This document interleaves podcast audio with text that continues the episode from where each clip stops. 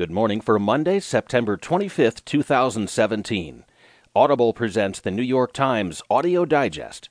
Here's what's making news on the front page Trump imposes travel ban on seven countries. Merkel claims a fourth term with obstacles. And in risky game, Trump taunts touchy dictator. In today's national headlines, storm laid waste to Puerto Rico's agriculture. Violent crime in the U.S. rises for a second year in a row, and budget bus lines flout rules with little consequence. In today's business headlines, financial watchdog hopes self reporting rises. Jigsaw horror movie promotion assails blood donor regulations. And as U.S. refineries rebound, gas prices drop.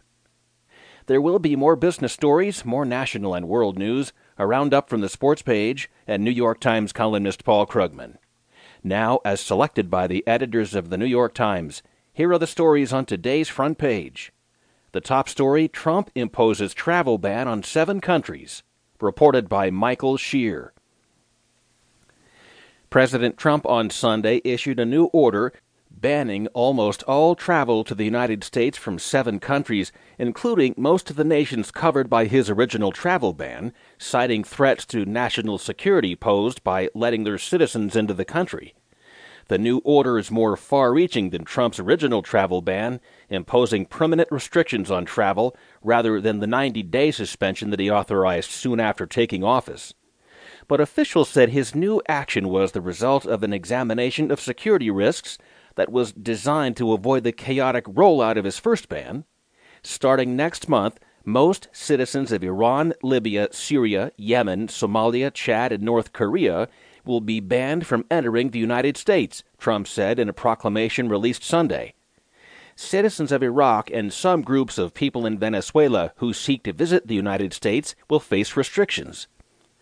Trump's original travel ban expired on Sunday, even as the Supreme Court is set to hear arguments about its constitutionality on October 10th. The new order will take effect October 18th. As president, I must act to protect the security and interest of the United States and its people, Trump said in the proclamation, which White House officials said had the same force as an executive order.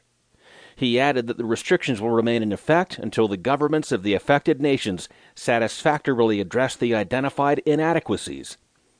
Officials described the new order as a more targeted effort than the president's earlier one.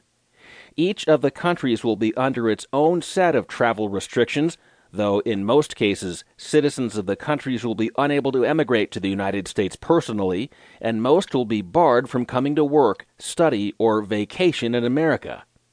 Iran will still be able to send its citizens on student exchanges. Certain government officials of Venezuela and their families will be barred from visiting. Somalis will no longer be allowed to emigrate to the United States but may visit. Administration officials said the new rules would not apply to legal permanent residents, and they said that visitors who had valid visas from the countries listed will not have their visas revoked. That means that students in the United States can finish their studies and employees of businesses in the United States who are from the targeted countries may stay for as long as their existing visas remain valid. People whose visas expire will be subject to the travel ban. Six of President Trump's targeted countries are Muslim, said Anthony Romero, the executive director of the American Civil Liberties Union. The fact that Trump has added North Korea, with few visitors to the U.S., and a few government officials from Venezuela doesn't obfuscate the real fact that the administration's order is still a Muslim ban. But one official on Sunday evening said Trump's ban was never, ever, ever based on race, religion, or creed. Here's the second front page story Merkel claims a fourth term with obstacles. Reported from Berlin by Stephen Erlanger and Melissa Eddy. Angela Merkel won a fourth term as Chancellor in elections on Sunday, placing her in the front ranks of Germany's post war leaders, even as her victory was dimmed by the entry of a far right party into parliament for the first time in over 60 years, according to preliminary results. The far right party, Alternative for Germany or AFD, got 13% of the vote, nearly three times the 4.7% it received in 2013 a significant showing of voter anger over immigration and inequality as support for the two main parties sagged from four years ago. As Merkel and her center right Christian Democrats won, the center held, but it was weakened.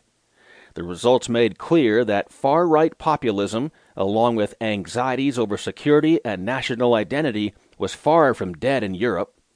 They also showed that Germany's mainstream parties were not immune to the same troubles that have afflicted mainstream parties across the continent, from Italy to France to Britain. We expected a better result, that is clear, Merkel said Sunday night. The good thing is that we will definitely lead the next government. She said she would listen to those who voted for the AFD and work to win them back by solving problems, by taking up their worries, partly also their fears, but above all by good politics, she said. But her comments seemed to augur a shift to the right and more of an emphasis on controls over borders, migration, and security.